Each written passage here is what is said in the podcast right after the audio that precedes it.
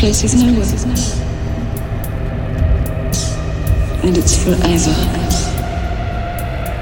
Ghosts of my life.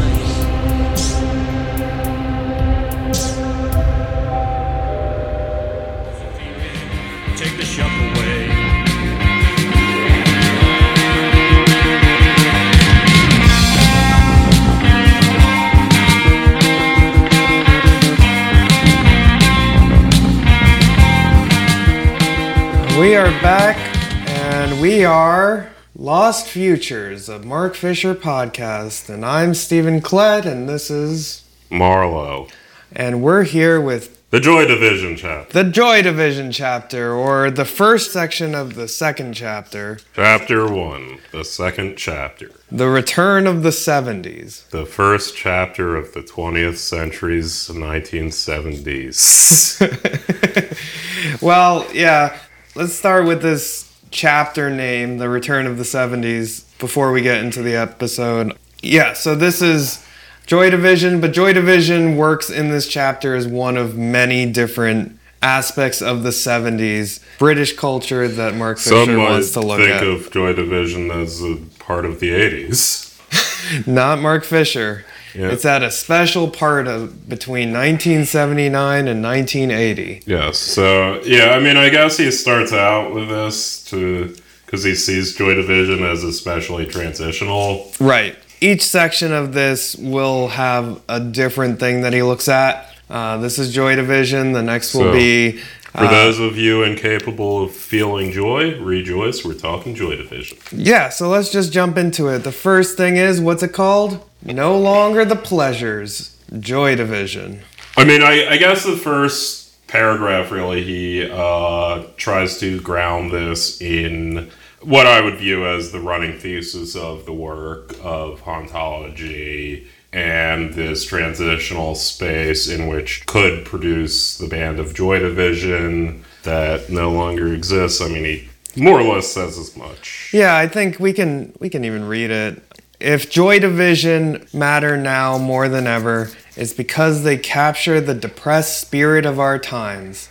Listen to Joy Division now, and you have the inescapable impression that the group was catatonically channeling our present, their future. Just to get to the last sentence. Yes. The conditions that allowed a group like Joy Division to exist have evaporated. Hey, that's what I said. But so has a certain gray grim texture of everyday life in Britain, a country that seemed to have given up rationing only reluctantly. So a lot of this, yeah, really gets into the kind of duality of the 1970s as being both a time of creativity and expression, but also doweringly depressing and just on the cusp of the introduction of neoliberalism. Right, and I think he said it here or somewhere, but he says that the 70s are kind And of also racist. Yes. He, he mentions that too. Uh, it, 70s occupy a unique place because it's between the utopian 60s and the austerity of the 80s. I don't know if he said that or if it if I just thought that up myself, but I think Yeah, who knows? he does say to go back to what we said last time. Forms of social security then taken for granted have long since been destroyed, but vicious prejudices that were then freely aired have become unacceptable. So, I mean, I think that's vaguely part one of this section, and part two, he basically compares some documentaries. Yeah. Okay, so why is he talking about it now? The other running theme about this is that he's writing this in the 2000s and 2010s, and he sees that there are a lot of references in culture to the 1970s. Meta criticism uh, with his talk of hauntology as being this disjointed time where time isn't clear. This essay is adapted from 2005, but regularly makes references to the 2010s. Yes, he does. Or in this, he talks about 07, uh, Right. Control. He references 24 Hour Party People, which is like a movie that features Joy Division in it. Control is more of a documentary about the band.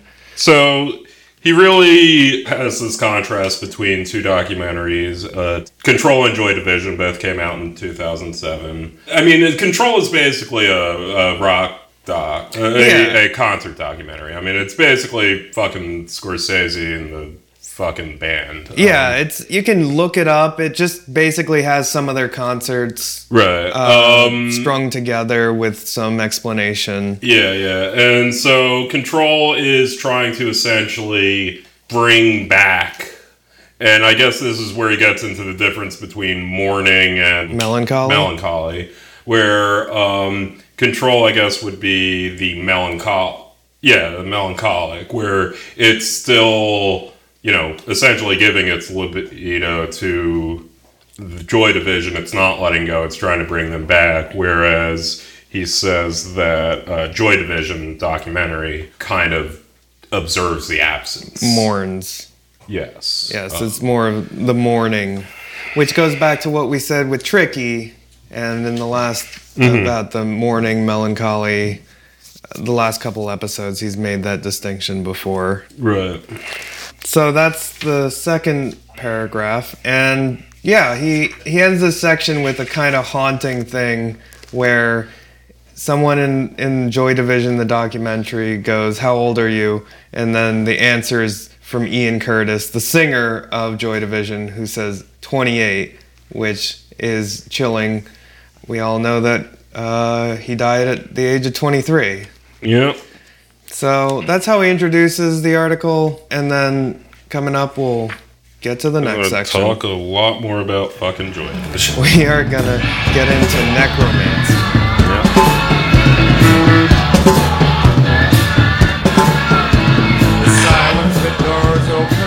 That was Atrocity Exhibition, which has the title of the next section, which is Asylums with doors open wide. That's real clever when you're analyzing a band.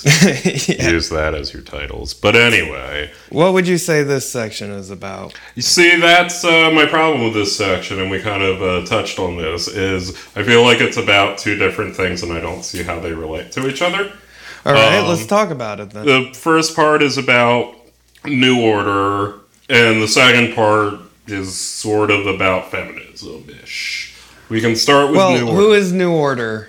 New Order's the Foo Fighters. Wait, no. Yes. The Foo Fighters to Joy Division's Nirvana.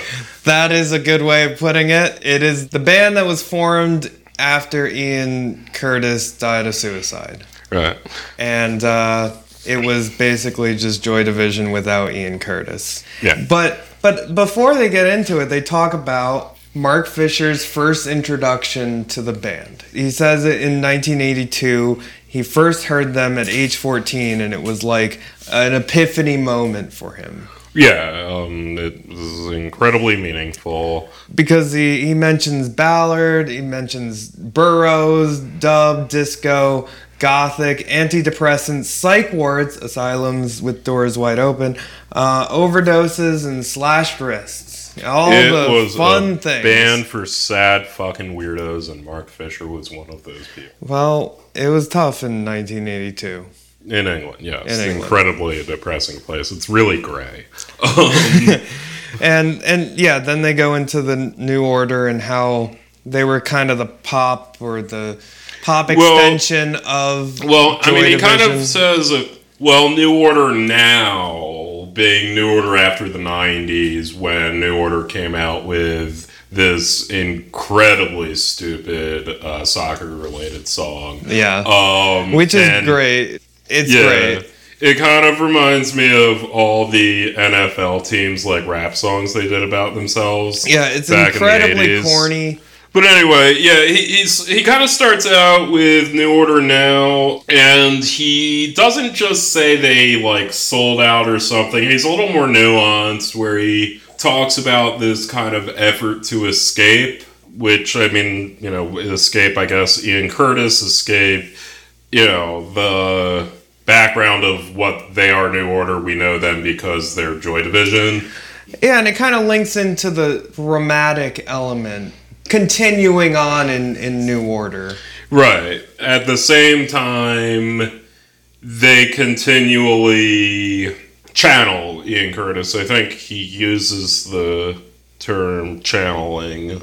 Well, I mean, he has this like aside about this interview they did uh, where he kind of calls them simpletons who um, happen to just be geniuses because of what they are and who they are and where they are. It, like, kind of is almost like how I feel like Mark Fisher feels about New Order. They are forever going to carry this Ian Curtis and they will forever have him through them and through their music, even when their music's kind of stupid. And they also don't know why or what they're doing or how they're doing it. I don't know. Do you have thoughts, conclusion Well, about what he repeatedly says that they're they're necromancers and sorcerers. Right, which that- gets into the specters of Marx, exorcisms, etc. Yeah, like they have no idea what they're doing and they have no desire to learn.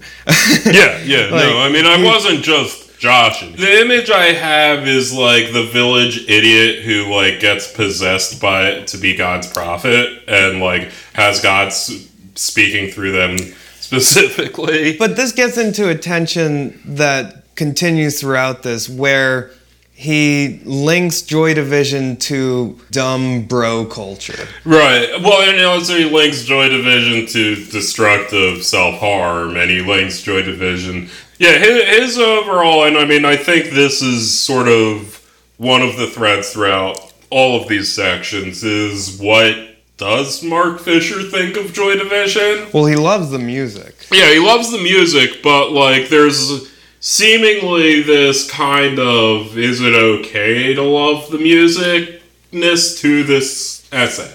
But Or that not, I mean, not even that. Like, I don't want to. I mean, that actually does sound kind of vampire ghastly. But, um, but like, who are these guys really? What are they? Were they good? Were they bad? Did they make the world a better place, a worse place? Like, kind of these, like, on a smaller scale, these sorts of questions, I feel like is a thread that runs through this. One other thing to add to that is, thus when he died, they said they felt like they had lost their eyes. I think that's a lyric, but I link it back to the tricky Blade Runner connection, the eyes. It seems like Mark Fisher links this, you know, when people talk about eyes, you know, You kind of sound like my 11th grade English teacher talking about the Great Gatsby. Yes, yeah, I mean this is very uh, literary criticism, but he does the hauntingness of continuing is traced through the eyes, and he said that in the, the Blade Runner, and he and and Tricky referenced it in the last episode. Uh, and here he has it again. You know, they felt like they had lost their eyes. Ian Curtis was their eyes, and so now, what's left after the eyes are gone is the dumb body. But again, I don't know that that's his conclusion with New Order. I, I feel like there's something to be said that it's this dumb body that still channels the ghost. Like, like I said, like the village idiot that God just chose to speak through because God can do that. And again, I mean, Ian Curtis, as we will get into, is not God to Mark Fisher. But like that sort He's of all too human. Right, but that sort of I don't know. I don't want to just read it as like, well, early New Order was good and later New Order was like kind of poppy and whatever. Which you know, I'm sure that's sort of how he feels, but I, I think he's trying to say more. Well, then he gets into the other aspect that the the aspect of this that you mentioned the second part, Right, the- which is it kind of feels like I'm at a fucking Phish show where like the last couple of notes and then all of a sudden something else and I'm like, oh, we're playing this song now. Um, like he kind of trails off on uh provided you were male, of course. Right. There was an odd. This is perfect because this is the paragraph that both transitions into the next section and kind of does conclude what I feel like is sort of its own thing. Above all, and even if only because of audience reception, they were more than a pop group, more than entertainment. That much is obvious. We know all the words as if we wrote them ourselves. We followed stray hints in the lyrics out to all sorts of darker chambers, and listening to the albums now is like putting on comfortable and familiar sets of clothes. But who is this we? Well, it might have been the last we that a whole generation of not quite men could feel a part of. There was an odd universality available in Joy Division's devotees, provided you were male, of course. And then the next paragraph repeats that line and then starts off on this thing. Yeah, and so that's when he gets into discussing Deborah Curtis, Ian Curtis's widow, who was there. They were going through like a tough time in their their marriage, and she found him dead. Right, and like the tough time they were going through, and I mean, I feel like I can sort of tangentially relate to this, was uh, living with a somewhat self absorbed, suicidal, constantly making himself the center of everything kind of person. Well, he was having an affair. Oh, well, also that. I mean, I was just going off of. I didn't know that. Also, he literally was also having a. Yeah, sure. He was having a pretty public affair Okay. with a model, I think. It wasn't a model, it was uh, Annick Honoré, which is which was a Belgian journalist and music promoter. Okay. And they had a kid together. All right, all right. Um, I, I was just thinking about the section where he gets into like her basically coming to him like about like his lyrics and his writing and like you know, just constantly talking about like wanting to fucking kill himself and just being like, yeah, like could you tell me if you really do want to do that because you know I've sort of like have a life that assumes you're not gonna kill yourself um and like he got like pissed off at her and like yeah, one of the things that led to his demise was feeling guilty over this and abandoning his child and stuff stuff that Yeah, I mean, sure. Yeah, I mean, you know, you did, you did the thing that, yeah, eh, whatever. All right, so yeah, so touching from a distance is Deborah Curtis's long biography, autobiography about mm-hmm. her experience married to Ian Yeah, yeah, Curtis. sure. And what this gets into is the extreme maleness of Joy Division, which you were touching upon about how it's self-consciously a boys thing. The boys seem to derive their fun from each other, according to Deborah Curtis. Like, what fun. they seem fucking miserable, I'm sorry. Like this is the like weird thing about and this is also very much my background as never listening to Joy Division and not being from England and Mark Fisher's background of being from England and listening to some might say an extremely large amount of Joy Division. There exists for me this like duality of yeah, like okay, there's this I guess it's like a David Foster Wallace sort of maleness of like, you know, this is my like thousand page tome that's the most important work of literature and all of time that you need to read to be smart and also I'm gonna kill myself sort of self indulgence or self importance. But like I mean, yeah, you have the soccer song from New Order, and then you just have the rest of it as being I don't know, extremely emotional, arguably feminine characteristics, like by some standards of I don't know, talking about how fucking sad you are all the time. Like, I, like what what is this like fun lad culture of like hanging out and being depressed together? Just is like kind of my. This isn't really Mark Fisher, and sorry for going on the aside, but like this is like sort of my own like trying to work through this is.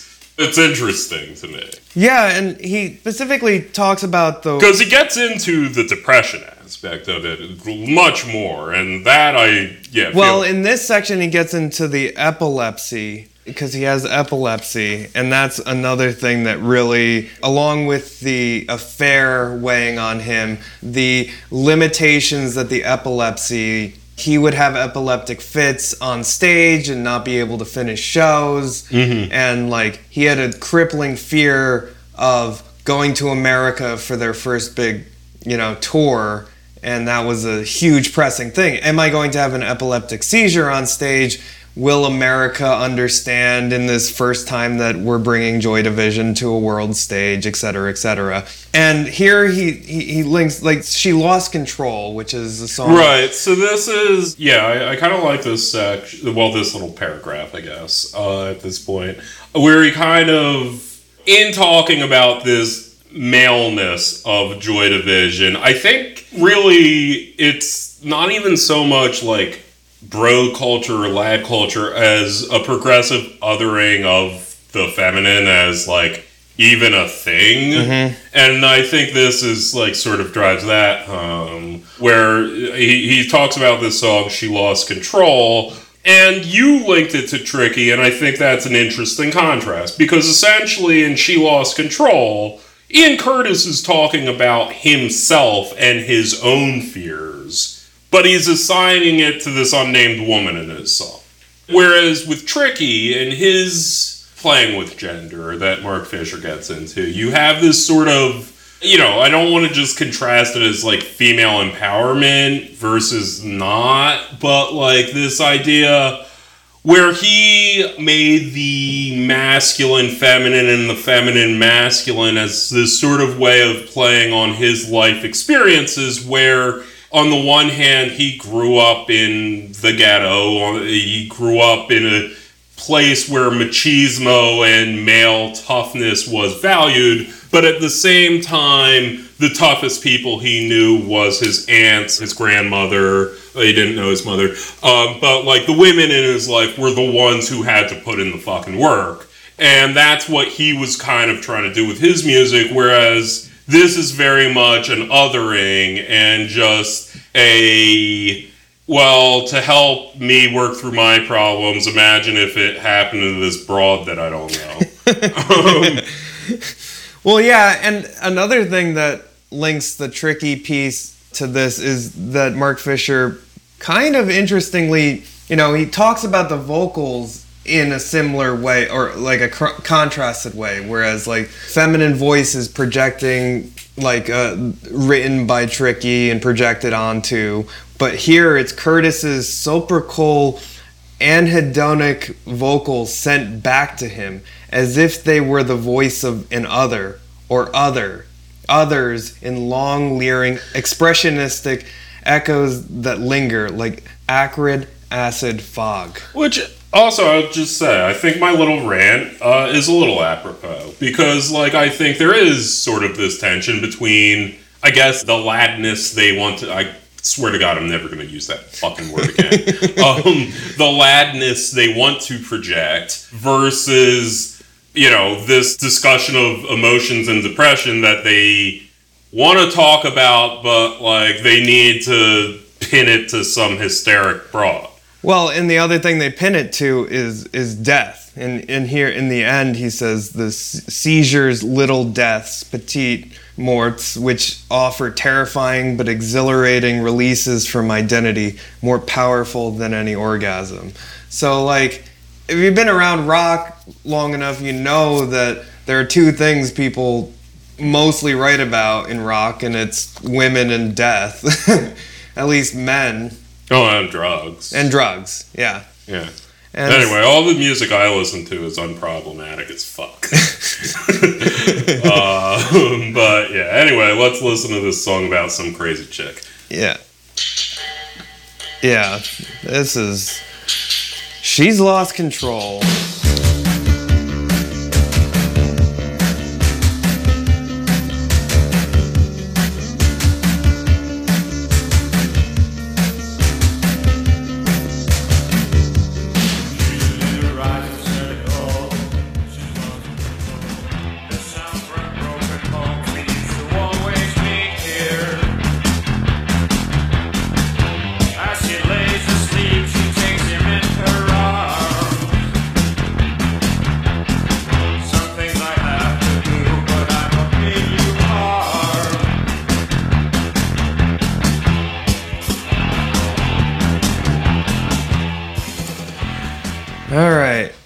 In the next section in this colony. So he starts out by saying Joy Division made being sad into a uh, whole identity and way of being, which was extremely popular in the late 70s in England. It caught on very well amongst the youth of Ye- this era of England. Yeah, he says, try to imagine England in 1979 now. It is very sad.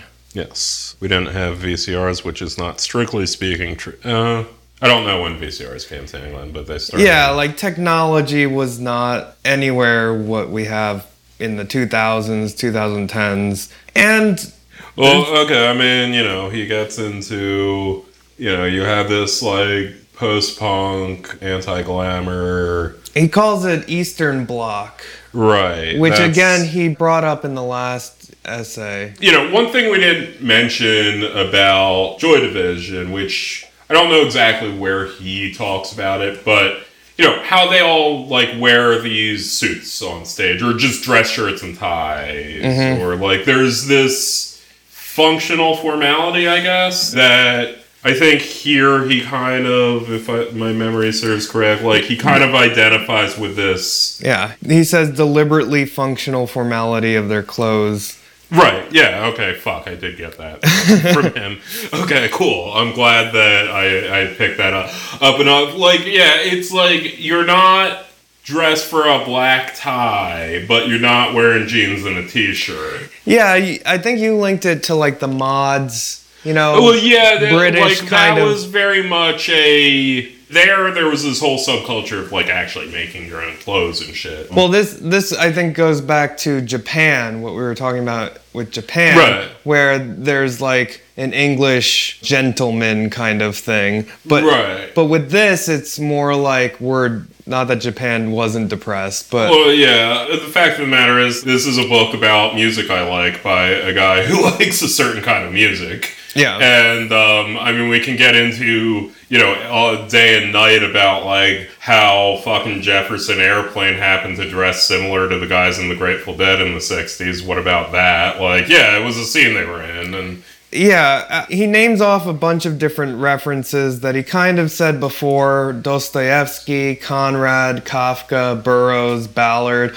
all of things that I relate to as a, as a 14 year old. Right, and he was very much like coming at this from a yeah, and this is like again where I like kind of question the lad cultureness of this, where it's like you're just describing a nerd. like, I mean, I know exactly what kind of fourteen year olds into this shit. Like, yeah, it's you when Yeah. you were fourteen. I was I Um, was into Dostoevsky, into Kafka, into yeah, Kafka, and you into listen Burroughs. to fucking Sum 41 then, so what's that say about that? But um, he's describing a type of person who's into a bunch of stuff and he feels alone about all this, and all of a sudden this band comes along and who boy, that's great. And what does this band say about the world and how I should feel about it? Let's get into that. he also puts import onto their name before Joy Division, which was Warsaw, which gets into the Eastern Bloc element. And again, I mean that he does relate the clothing to that. He does relate like this functional formality. This we have respectability, we will project respectability, but we're also not gonna buy like a black tie tuxedo kind of thing. yeah, and or those big 80s things with uh like David Byrne Yeah, anyway. Well, the other thing that he says that I, I, I underlined here was rigorous modernists. And I thought that was an interesting descriptor for this. Well, th- this is where he gets into the, I guess, epistemology of depression. Um, this idea that there is something very compelling and very logically defensible about the notion that the world is abjectly terrible and exiting the world is the only solution. Uh, and, and that this he kind of identifies as this philosophical, ideological. I, I think this is actually interesting, even to contrast with capitalist realism and to talk about like social depression and the, the social aspects of mental illness, which capitalist realism is famous for that, albeit like paragraph and a half ish. Next season, everybody teaser, but. yeah, teaser. Whereas this, he really talks about depression as ideology. Mm-hmm. Well, he says it later in a later section, which we're going to get to. Right. Depression. But this is, is where he introduces these Yeah, ideas that he identifies depression as being an argument about the state of the world. yeah. And Joy Division he identifies as making that argument.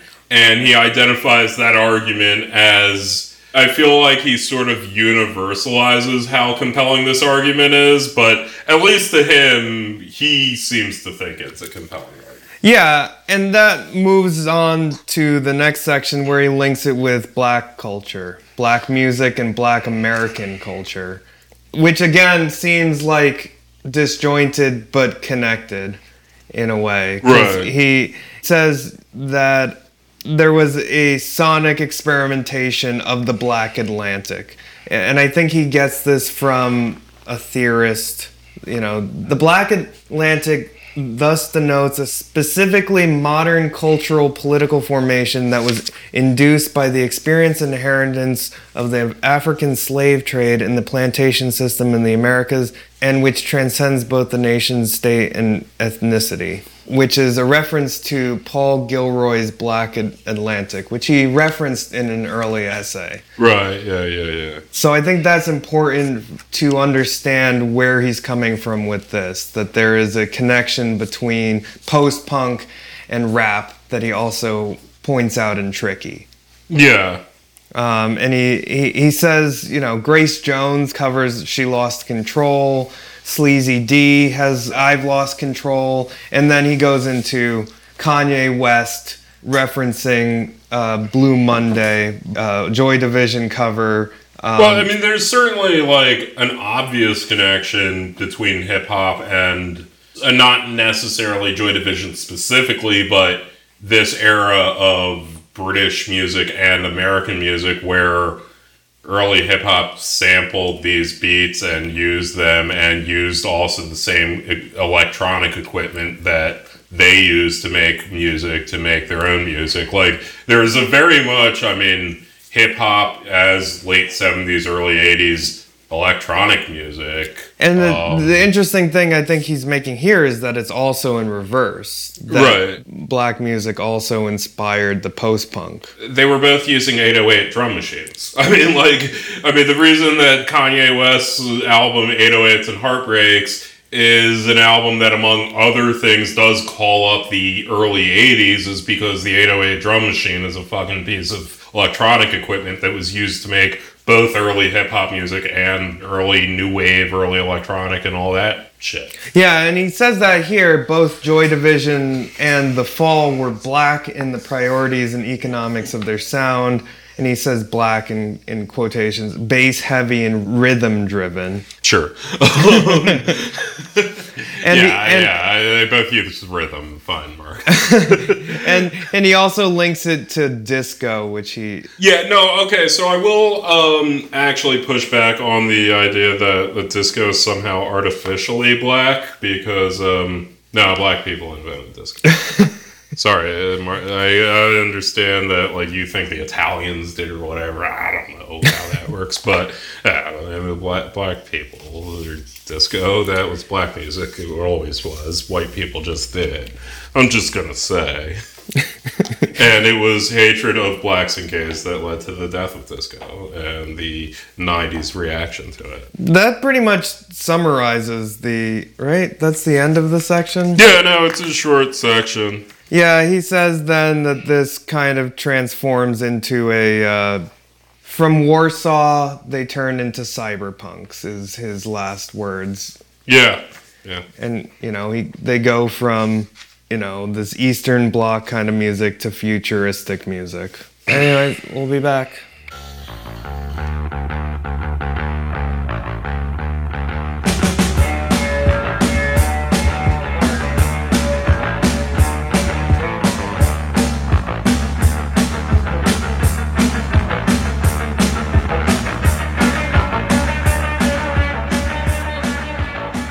Yeah, that song always reminds me of uh, Violent Femmes. Dun, dun, dun, dun, dun, dun, Yeah, I mean, dun, it, dun, like, it all has this kind of, you know, again, outsider to this music looking and limited familiarity. But it, has this, like, sort of surf rocky punky like I've compared it to the Pixies when you were showing me them initially. Um, and yeah, I mean it all and Violent Femmes as well, like that. Yeah. Um, Yeah, and and in this section, he specifically gets into the more structural elements of yeah, this is the Lost Futures section. This is the like the day the modernism died, the day the capitalist died. realism came about. Well, and not the day capitalist realism. That was like you needed the Soviet Union to fall for that. But this is post-Fordism. famously, he said 1979 Is when neoliberalism took over and the welfare state fell and Fordism died for post-Fordism. well, that's that's real- what he's talking about here. Yes, yes. And Mrs. Thatcher and the Cold Right, War. Thatcher, Cold War. And uh, he we didn't start the fire. You know. He he links it specifically to speed come down. Right. Yes. This is the he he compares the era that brought us Joy Division as a national amphetamine crash, Yeah. pretty much. Which reminds me of the movie Blow. You ever see that movie? like once. It's with Johnny Depp. yeah, I know it's with Johnny coke- Depp. it- he's the cocaine guy. But it's a very 70s simulacrum. Like, right. Yeah, yeah, yeah. yeah. It's very much the in the same mold as like uh, Las Vegas. Well, it's. I mean, it's. Yeah, I mean, it's a different kind of story than Fear and Loathing. Fear and Loathing in Las Vegas. Unless but- you mean leaving Las Vegas, in which case we're talking about a different movie entirely. but but all three movies have this come down. Uh, Yeah, I guess all three. Well, you know, arguably leaving Las Vegas is about an infinite come up. Um, but yeah, yeah, I mean, all three movies, I guess, deal with doing a. Some might argue too many drugs. and this specifically is talking about doing too many drugs and then coming down from it. And yeah, in this case, too many drugs is the welfare state. I think. I mean, Well, yeah. it's the production. It's the capitalist production. Right, yeah, yeah. It's uh, it's Capital thought it had this fucking winning formula since the end of World War II that never needed to be fucked with, and then suddenly they fucked with it, and a lot of people got rich, and everyone else uh, invented Joy Division and started listening to Joy Division. This then gets to what you were talking about the two meanings of depression. I think you had some notes on this. The two meanings of breakdown, the two meanings of depression, which I think he's referencing more like Oh, I didn't have a thing on this, but this is good. Yeah. I'm glad you attributed it to me thinking about it. Um, well, it gets to the kind of the delusion, schizophrenia as Well, culture- I mean, we're, we're cultural- literally talking about depression. I mean, let's just say the two meanings of depression in this case are quite not philosophical. It's an economic depression or you're depressed. I mean, like, that's what we're saying. Which is Um, what he says in capitalist realism, and like that. The fact is, Mm-hmm. Yeah, when I mean, that dude is. He is super goddamn uh, Derrida with those uh, signs and signifiers about depression. yeah, de- deconstructive about the way in which society having an economic depression leads to more people being depressed. Yeah. I think that's Yeah. a fair thing to say. And the thing about capitalism is it always takes the two and separates them. Right. And here, you know, he's the first person for me that links the two. I'm sure it's been linked to Yeah, elsewhere. sure, um, and then he talks about interviews with, I think, the guitarist Sumner. Right. Throughout all of this, he is linking to quotes and interviews with members of the band. And these members of the band are essentially, for lack of anything better, they're talking about an idyllic time of growing up in the 60s in a working class family that had a home in an okay area where kids played outside together, and all of a sudden you had to move and they ended up in these tower apartments or whatever the fuck. And they didn't realize at the time that those moments they had were a thing that they were going to lose forever. And it took them a while to even realize that this emptiness they felt was for this thing they didn't even understand was good until well after they lost it, which he generally links to, you know, the music of Joy Division and all that. I think it's broader, the lost futures. Yeah, yeah, yeah. yeah, it's Yeah, no, I mean, he, he, he's very much tying all this together. And I mean, if we want to get back to earlier talking about ghosts, I mean, this time's a ghost.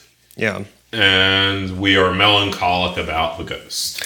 Yeah, he says it here, and I really like this quote A requiem for doomed youth culture. Here are the young men, the weight on their shoulders went from the famous lines of decades on the album Closer, second album by them. The title New Dawn Fades and Unknown Pleasures could themselves be referred to the betrayed promises of youth culture. Yet, what is remarkable about Joy Division is their total acquiescence in this failure. The way in which, from the start, they set up an Antarctic camp beyond the pleasure principle. And that'll fade out the next section until we get to set the controls for the heart of the black sun.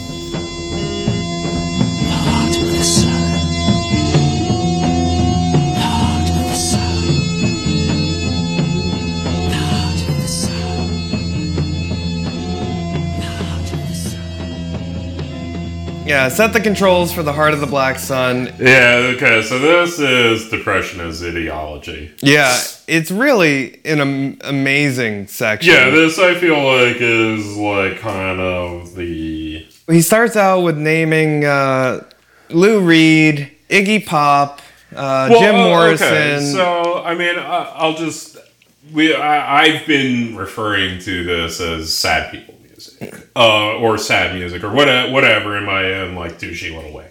But you know, at the end of the day, it's not sad music. All, all the fucking all music. There, there's sad music in all kinds of music. Like being sad is where the, the fucking phrase "the blues" got its name. Like it's an entire genre and uh, chord structure has been named after being sad. So there's nothing innovative about Joy Division being sad. And he compares it, yeah, to Lou Reed being sad about women or heroin not either having too much or not enough.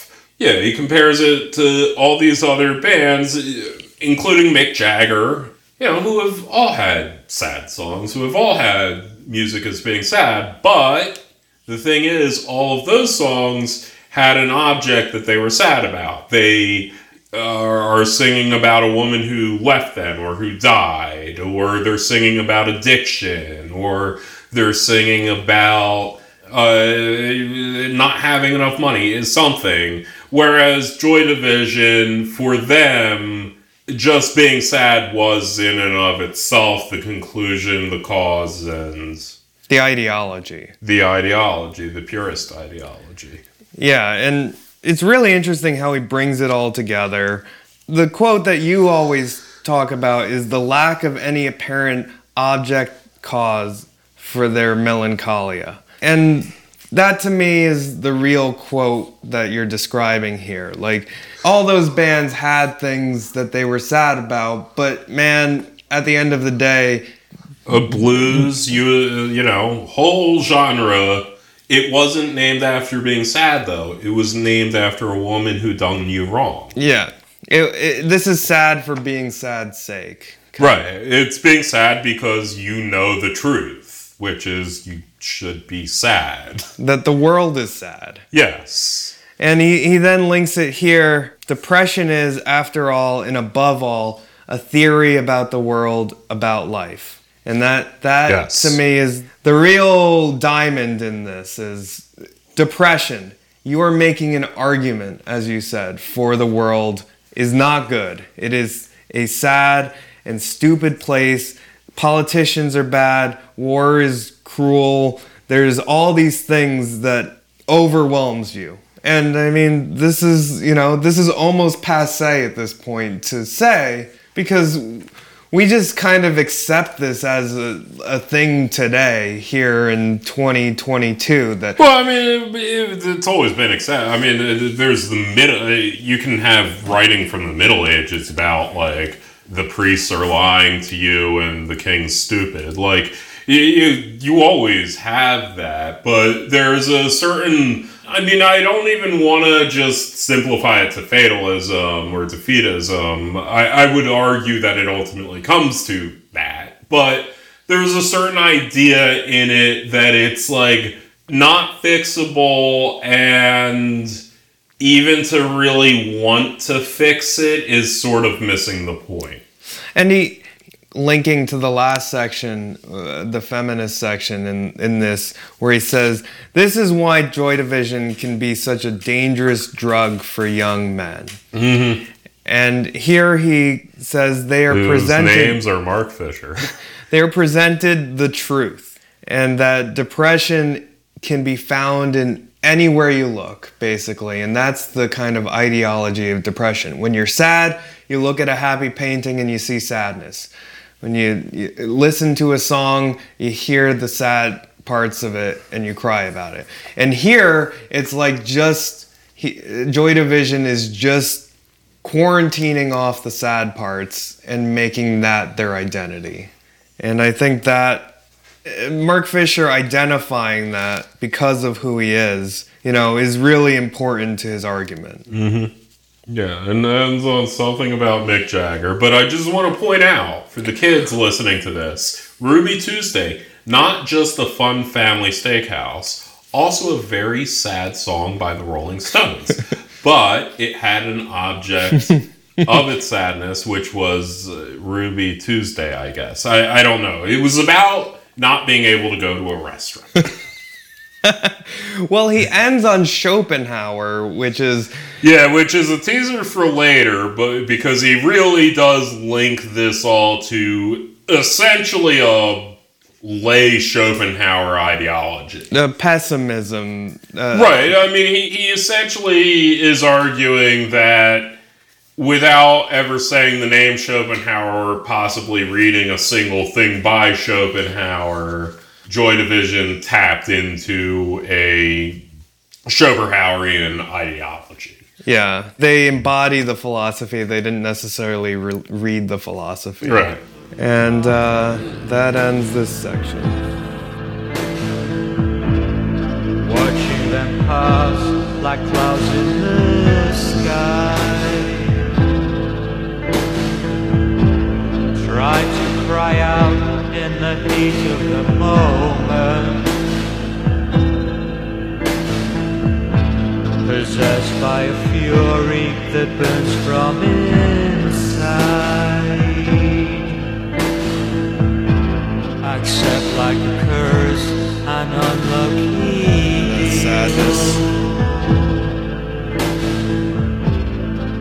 Yeah, that's uh, the Eternal, which uh, has the quote, "Accept like a curse an unlucky deal," which is the name of the next section. So, yeah, I mean, this he kind of expands on what we've been talking about and what he talked about in the last section of this depressive theory, depression as a way of describing the truth. Yeah, and he makes two references: the veil of Maya, curtain of Maya, or veil of Maya, which is uh, it explores the interpretive problems, complexities, and legacies of Schopenhauer's encounter with ancient India, which that is a reference, and then Garden of Delights. Which is a reference to Burroughs' The Nova Express, which is uh, the Garden of Earthly Delights, uh, or shorthand for the disease Saturnalia of American affluence. Bunch of references right in the beginning if you're curious what he's discussing. But it all leads back to depression. Hey, Steve, what's Poe's The Conqueror of Worm? This is actually He also references this, and I'm quizzing Steven if he knows this. the the Conqueror Worm is an Edgar Allan Poe story, and uh, then Ligotti, a horror writer, made the Last Feast of Harlequin as a reference to the Conqueror Worm, which he also has right there. Alright. Which, by the way, if you sign up for the Patreon, I- I'm working off of a large wiki for this, which you can access in our Patreon so that you can get all of the references for your wonderful read through. But yeah, that reference is like, I also looked up pre mammalian, pre multicellular, which is just primitive species. Is that Schopenhauer? Or? I mean, he's saying a wisdom that seems pre mammalian. Right. Well, okay. So this is where he, uh, like, getting through the references. He's taking this notion he had before of uh, an epistemological, like, theory of how we know things. We know things because things are bad, and if they're bad, they're true and authentic.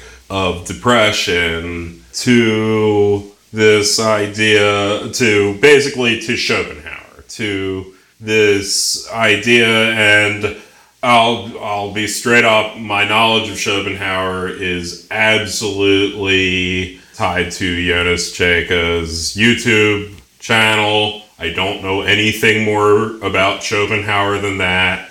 I'm not an expert on Schopenhauer, but he makes reference to the will, which is the Schopenhauerian concept that all of reality, all of being, all of ontology is tied up in this eternal, beyond even a conscious desire in the same way that an apple wills to fall from a tree to the ground, this eternal will.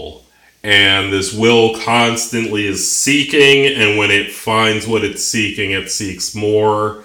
And there's never any satiation to the will, and the solution is essentially to opt out of it and to end existence and um, he kind of makes this his idea of like what Joy Division is kind of purporting to deliver, whether they say it through their lyrics or their music or their interviews or whatever. They're the most Schopenhauerian band, is is- right.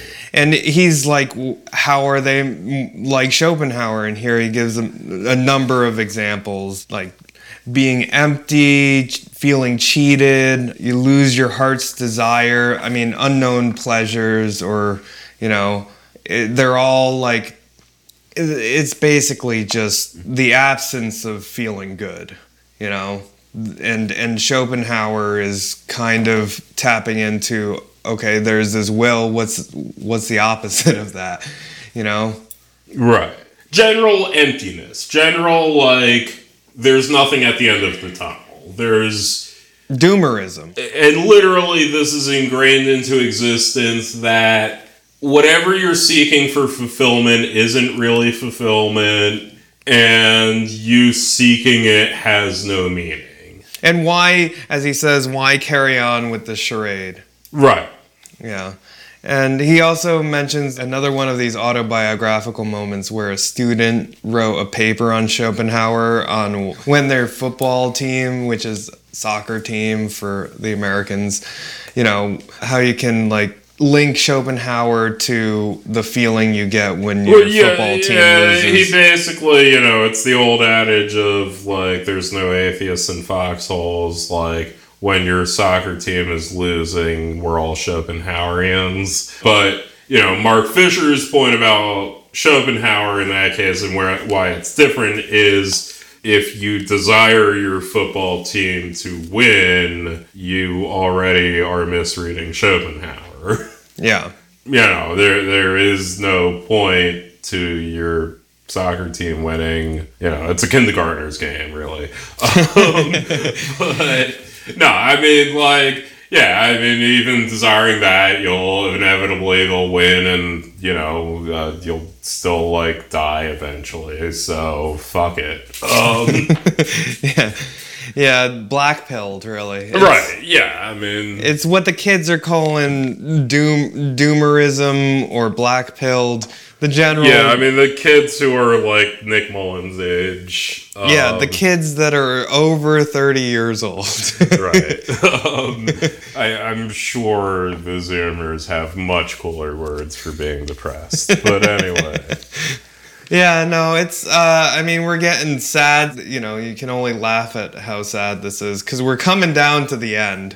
We're coming down to the uh, the the end of the fatalism. The what what this is all driving to. Although he does make a little bit of a pit stop at Spinoza, and I'm not. Maybe you can explain more of what. No, I, I do. Okay, straight up audience participation. If you know anything about Spinoza, let us know. I don't know the reference he's making in Spinoza. I didn't look it up, and I'm not going to purport to talk about it.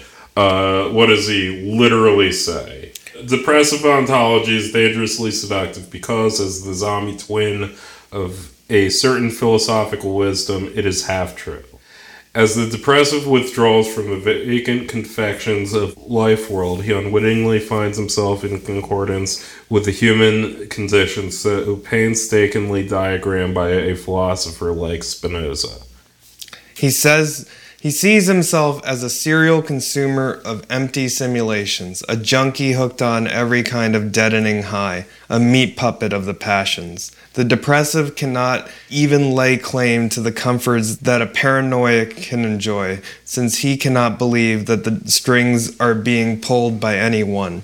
No flow, no connectivity in the depressive's nervous system.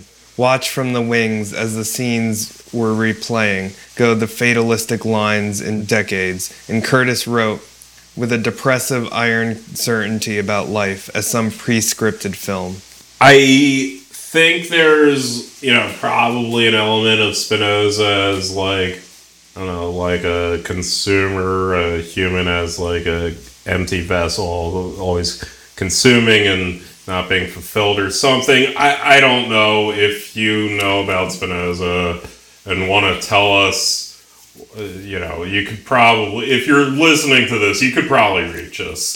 um, so yeah, anyone who knows about Spinoza knows what he's talking about. Uh, all ears. Yeah, and uh, I just had a thought that you know what the way he's talking about Joy Division throughout a lot of this is similar to the way that people talk about Mark Fisher when they talk about philosophy as the kind of as the depressive. Yeah, there, there is always a general lumping in Mark Fisher as a doomer or whatever. Yeah. Which I, I never personally felt. And, you know, I, I would never say that because he happened to succumb to suicide. But, yeah, I mean, that that's definitely a way people talk about him. I, I don't agree with that. Well- uh, personally, but but it, it just it just strikes me that the yeah, way no, he's that, that's interesting. Yeah, that it, the way he's talking about Joy Division is the way some people talk about Mark Fisher, and that's interesting. That he's Yeah. almost And I mean, I, this is we you know talked about it earlier. This space he's occupying, where he certainly likes Joy Division, but he, uh, I would say, there's a very critical bite to this writing, like about them right now. Um, you know, not like oh, you're bad if you listen to them, or they're not good, or whatever. But there's a certain, you know, he, he is asking these questions. Yeah, and that gets into the next section, which we're not really going to stop for.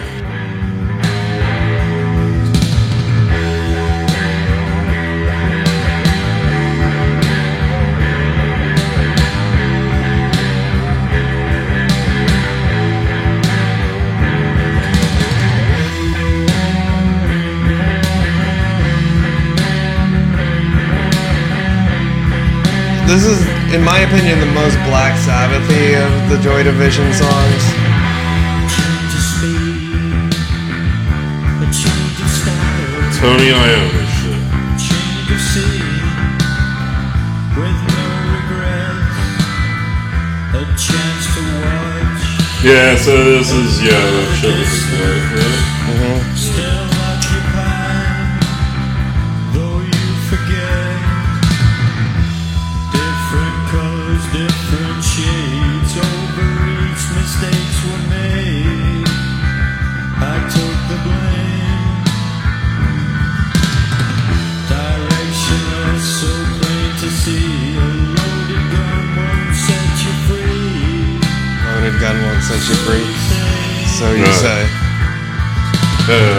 Yeah, that's like that uh, fucking Kurt Cobain. Yeah. All right, we're at a loaded gun won't set you free, so you say, uh, which you just heard from New Dawn Fades, which is, as I said before, the the most Tony Iommi Black Sabbath riff. Oh, a little bluesy. Yeah, a little little blues, a little uh, Jim Morrison-y too, which we're gonna get into at the end. Yeah, I mean, I, I will say, like, when you were showing them to me, you initially, like, mentioned the Doors, and that was, like, you know, with my music that I've listened to, I've listened to more than, like, classic rock bullshit, but I've listened to a lot of classic rock bullshit, and yeah, Jim Morrison is a good anchor, at least, to kind of compare. Yeah, the baritone, like the deep Yeah, the deep baritone voice that's uh, like quivering and also Dionysian is the way that a lot of people call Jim Morrison, but more like that that poetic kind of sense of self importance, yeah. which I kind of get from Ian Curtis a bit. Yeah, I mean, I, I speak about a band I barely listen to that a lot of people like a lot. I have not listened to deeply enough of their lyrics to really get an opinion on that, I'll say. Yeah, I, I'm not saying that he. uh, Well, Jim Morrison doesn't really have deep revelations Oh, either. Well, yeah, yeah. No, It's- I, it is- I would not. But it's spoken with that kind of affect, or it's sung with that kind of affect. I'm not necessarily comparing him to Jim Morrison as either praise or a diss, I'll just say. Well, we're bringing up this song because his wife approached him about the lyrics here, and she's like, "Hey, Ian, why are you writing about setting yourself free with a gun?" that's that's a kind of weird thing for you to put in yeah, you know, his wife had like a kid. Yeah, It was also his kid, and you know, she wanted to know if he um, like actually wanted to kill himself, and uh, he basically, he avoided her or avoid answering. yeah, he got angry and didn't answer. yeah, he, he stormed out.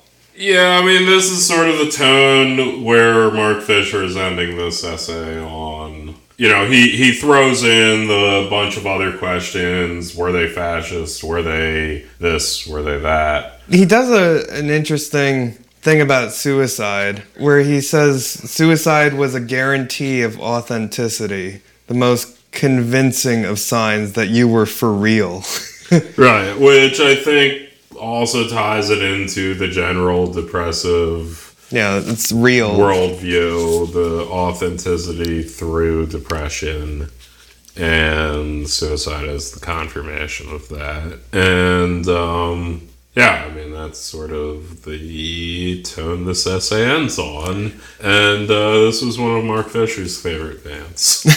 he he then says it's the truth of laddism and that's sort of where like right before he does the end which is in this sense also the song the end um, but he talks about this being the stripping away. The, the truth of joy division is that they were lads then joy division must also be the truth of laddism and then he says, you know, here mental illness has increased 70% among adolescents. There's a little PSA at the end here.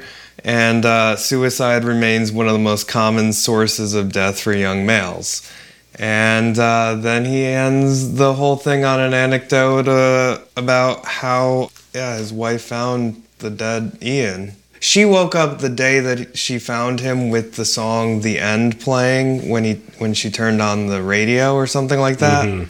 And uh, what more fitting way to end the podcast but on uh, the Doors' "The End."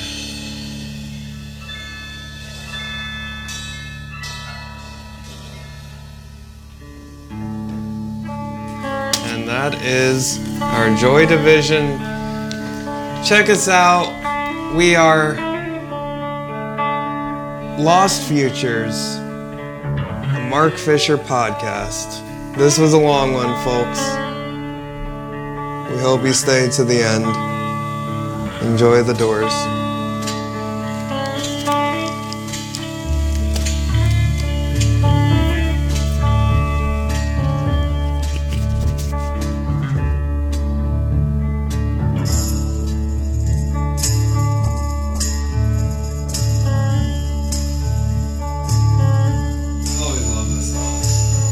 Is beautiful friend.